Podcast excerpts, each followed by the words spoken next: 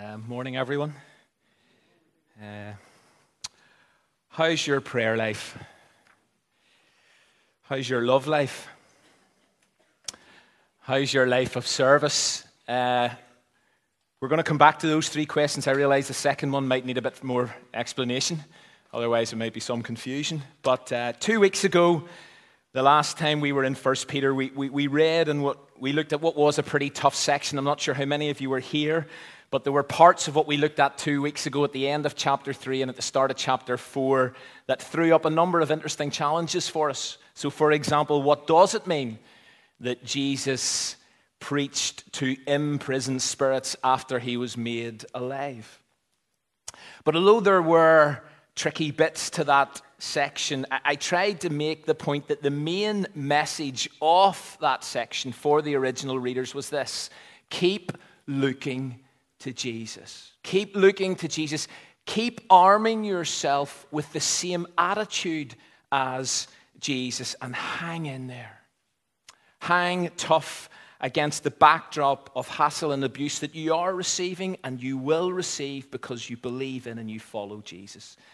These first century Christians were suffering for their faith.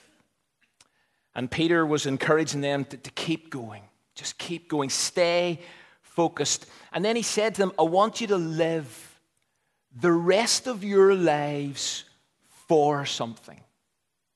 And I don't know if you can remember what, what Peter said they were to live the rest of their lives for.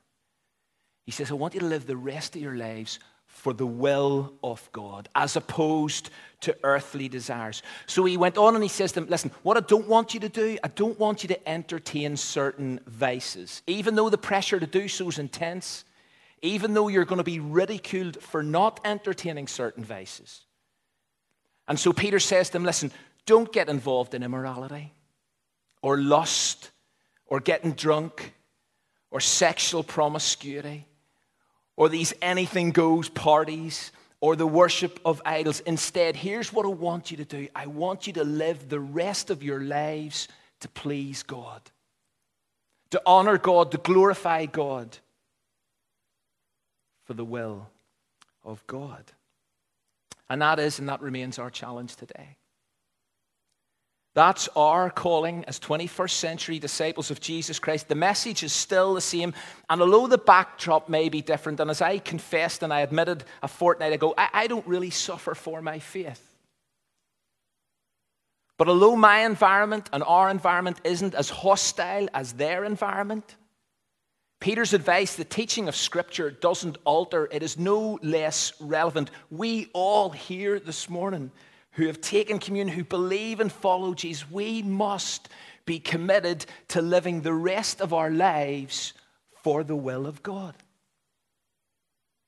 And as we come to our text today, we discover what this actually means, what this actually looked like, looks like, what living for the will of God looks like in the everyday, on the ground, in my life and in yours, or what it certainly should look like. We're not left guessing, okay, God, I hear what you're saying. I've got to live the rest of my life for your will, but what does that mean?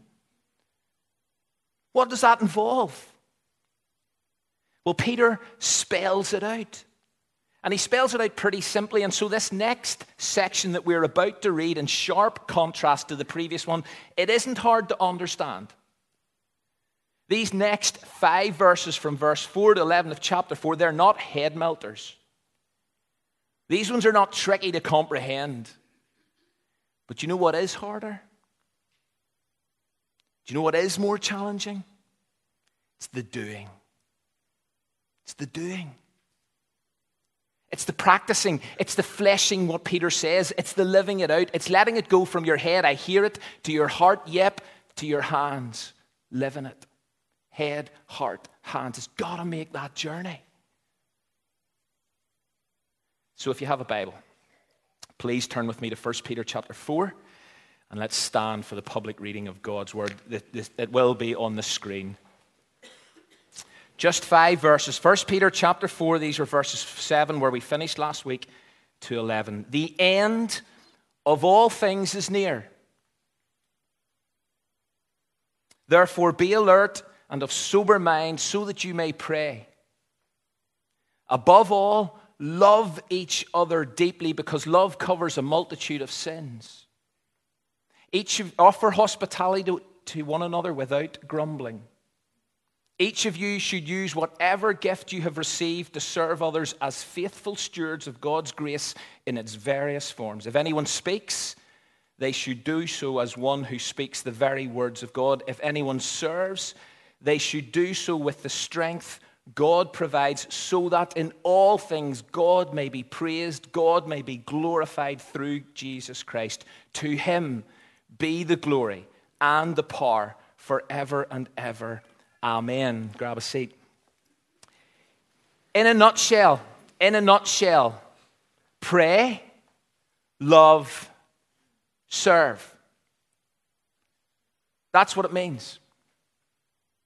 That is what is involved in living the rest of your life for the will of God. If you do those three things, if you make these three, things a priority in your life from here on in, then you'll do okay. You will hang in there. You will hang tough. You will live the rest of your life for the will of God. So, the question I want to ask this morning is how's it going? How is your prayer life? How is your love life? How is your life of service?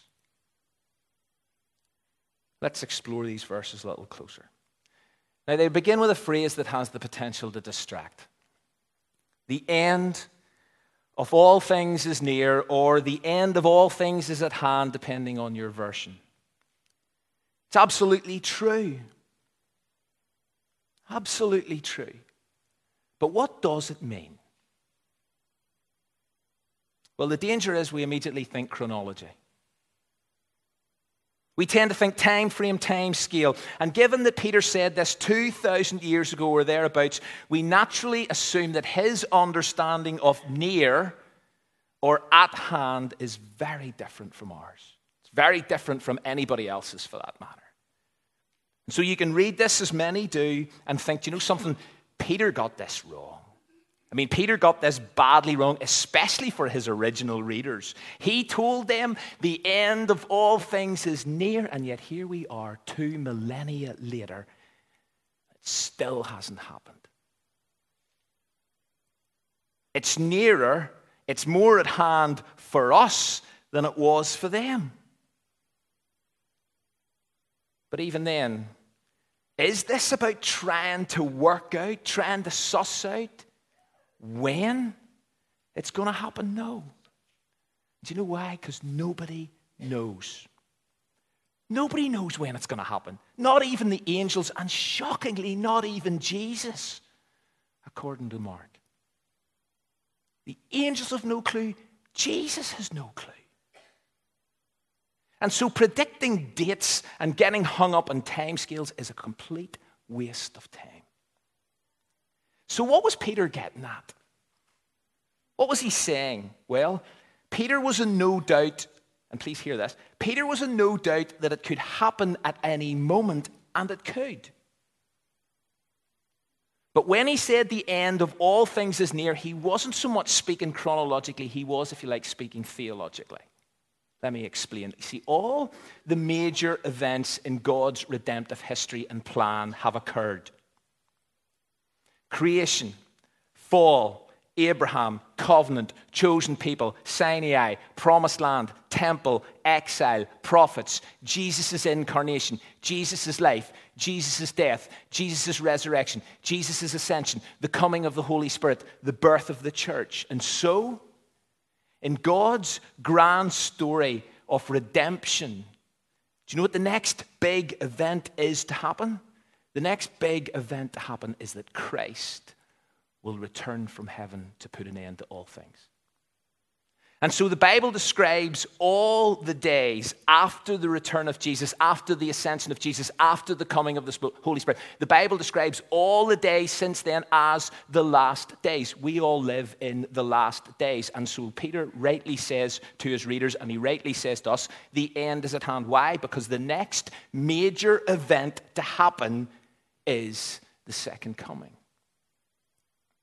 And that could occur at any moment, yes, but that is the next major. Exactly when, roughly when, not the issue.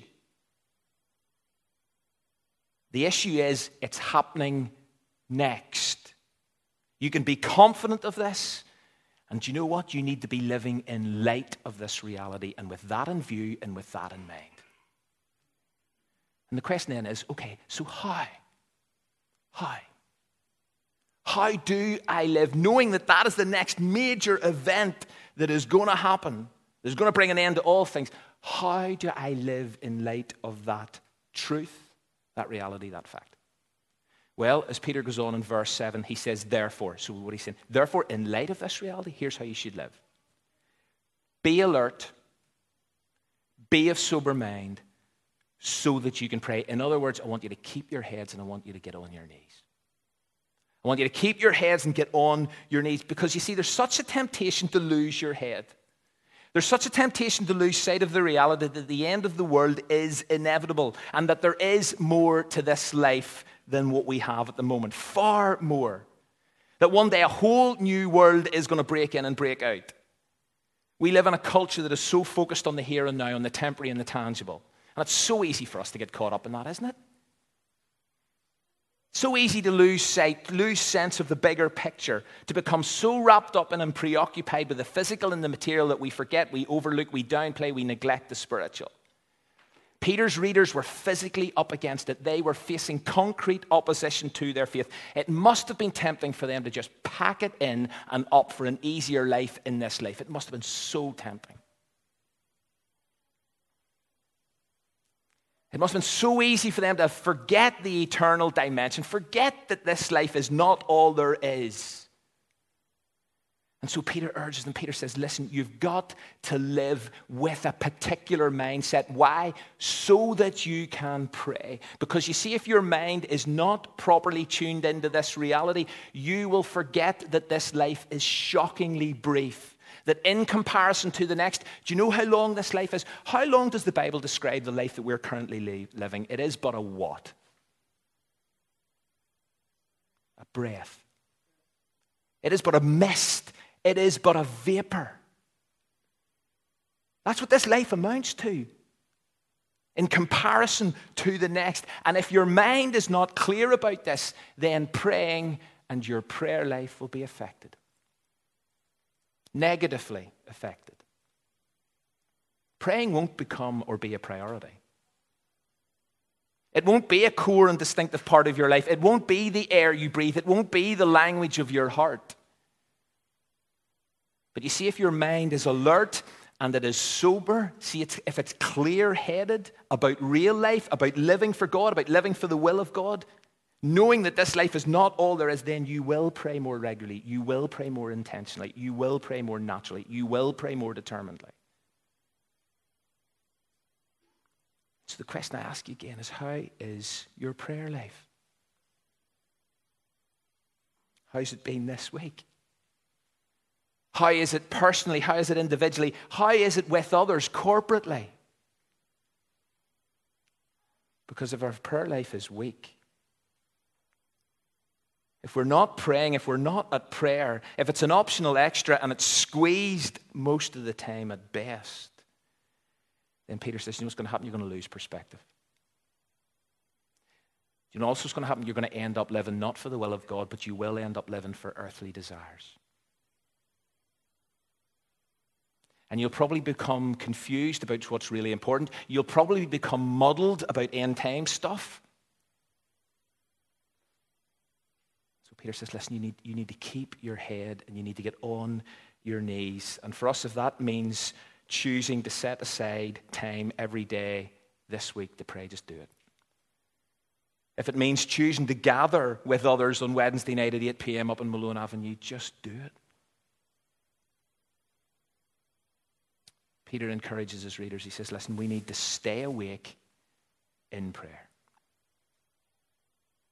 Secondly, he then tells them, above all, love one another. I love how this verse begins above all. Do you know there are quite a, lots of you will know this, there are lots, or quite a few anyway, above alls in Scripture. Have a wee think for a minute before I tell you some of them. Have a wee think for a minute of any other above alls you know of in Scripture which emphasize how important what is being said is. Okay?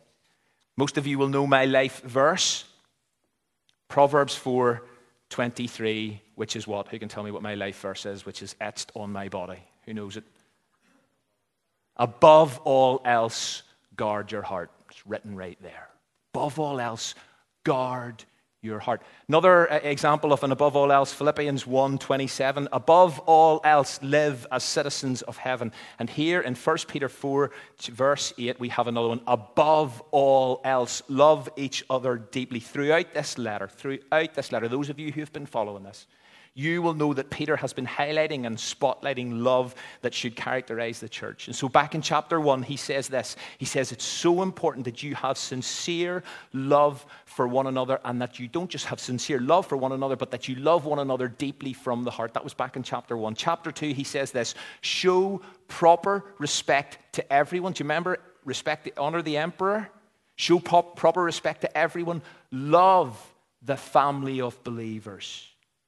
So he said in chapter 2. Chapter 3, the previous chapter, finally, all of you be like minded, be sympathetic, love one another, be compassionate and humble. You simply cannot overestimate the importance of love amongst Christians. I know we keep repeating this, but Jesus made it absolutely clear that love for one another provides compelling evidence to an unbelieving world that we belong to Him, that we are His disciples, that we are the real deal. And nothing Nothing wrecks our witness or destroys the unity of the church more than whenever Christians don't love one another. Nothing.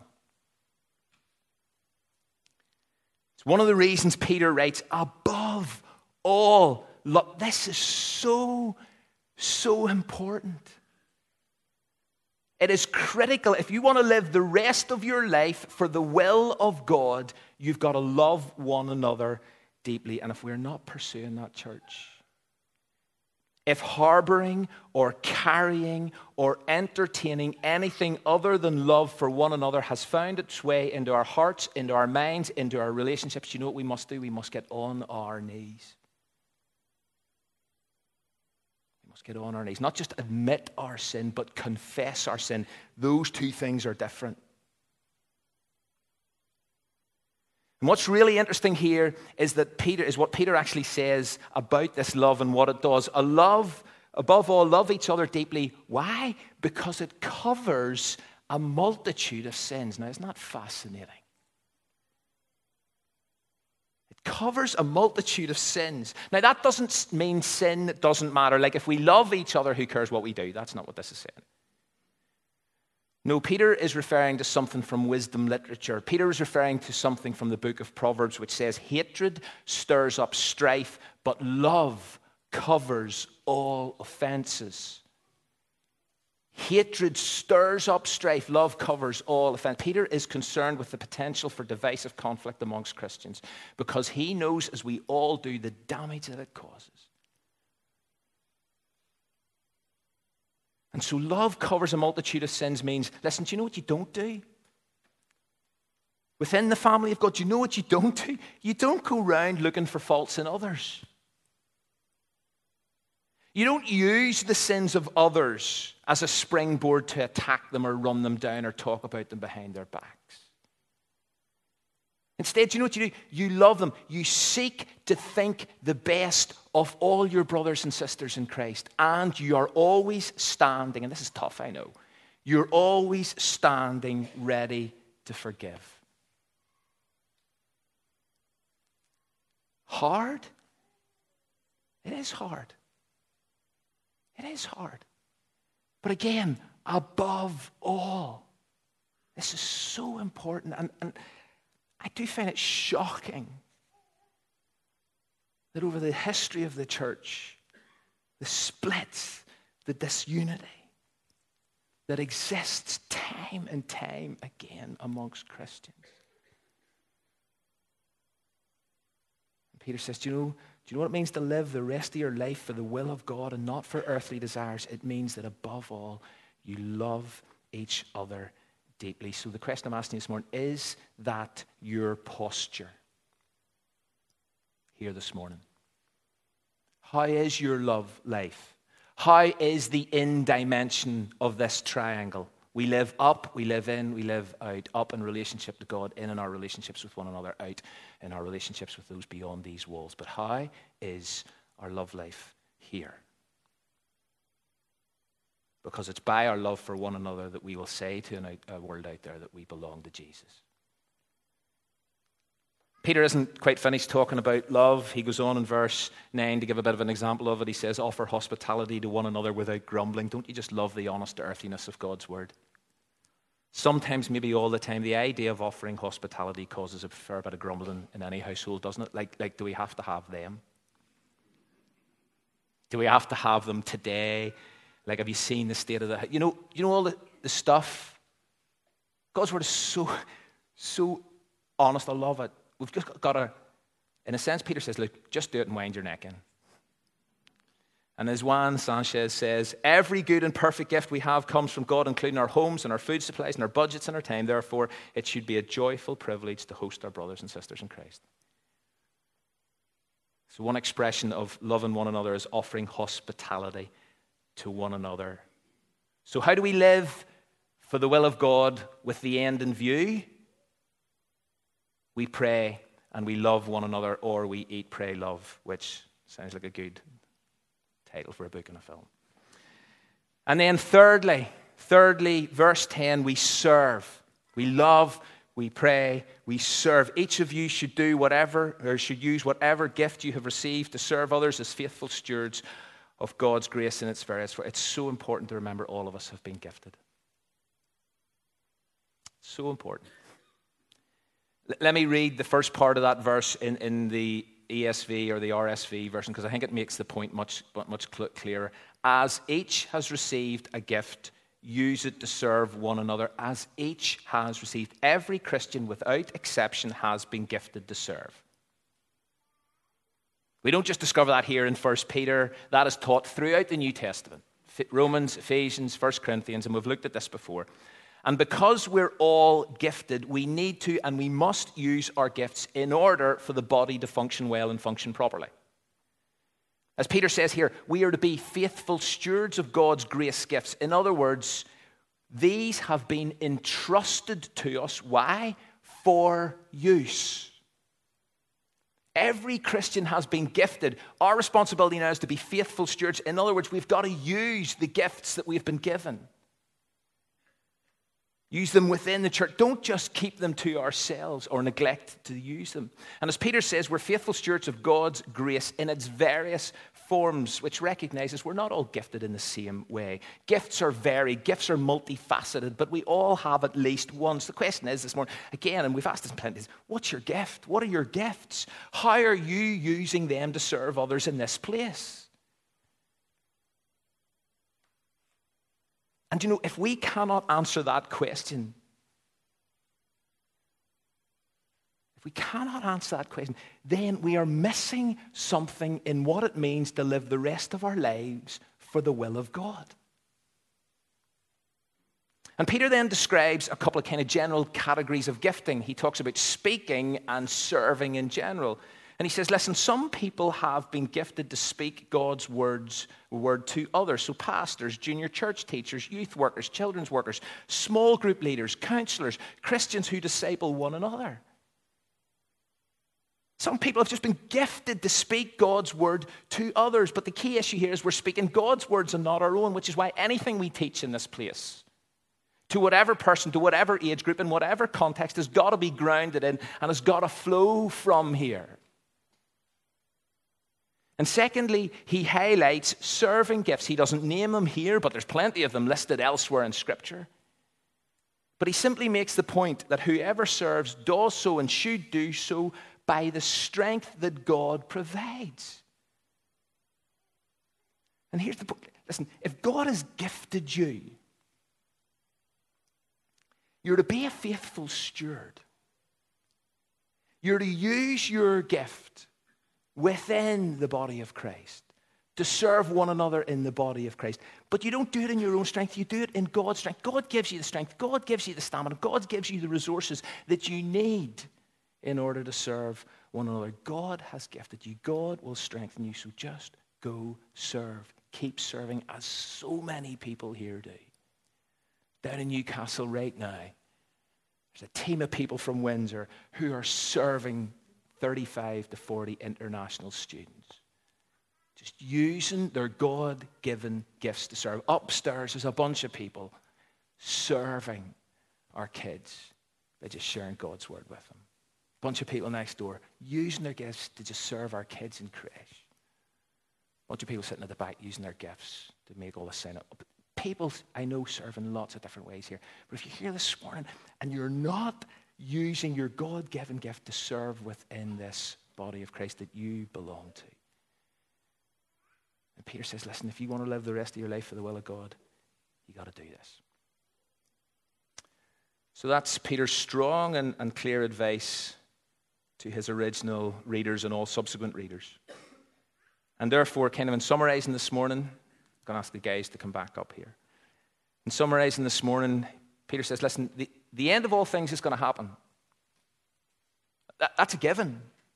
That's the next major event that is going to take place in God's redemptive plan. It's going to happen. Going to happen when? Just know it's going to happen. And it could happen at any moment. And so you need to live your life in light of that reality. You need to be clear minded so that you can do three things so you can pray. Pray. Above all else, love one another deeply. Offer hospitality being one expression of that. And serve one another in body Christ. And see, when we do this, when we do this, God is glorified. We don't do this for a church. We don't do this for anyone else. We do this to glorify God. Some people often go, you know, man's chief ends to glorify God and enjoy Him forever. What does that mean? What does that look like? Here's what it looks like pray, love, serve. To Him be the glory and the power forever and ever. Amen.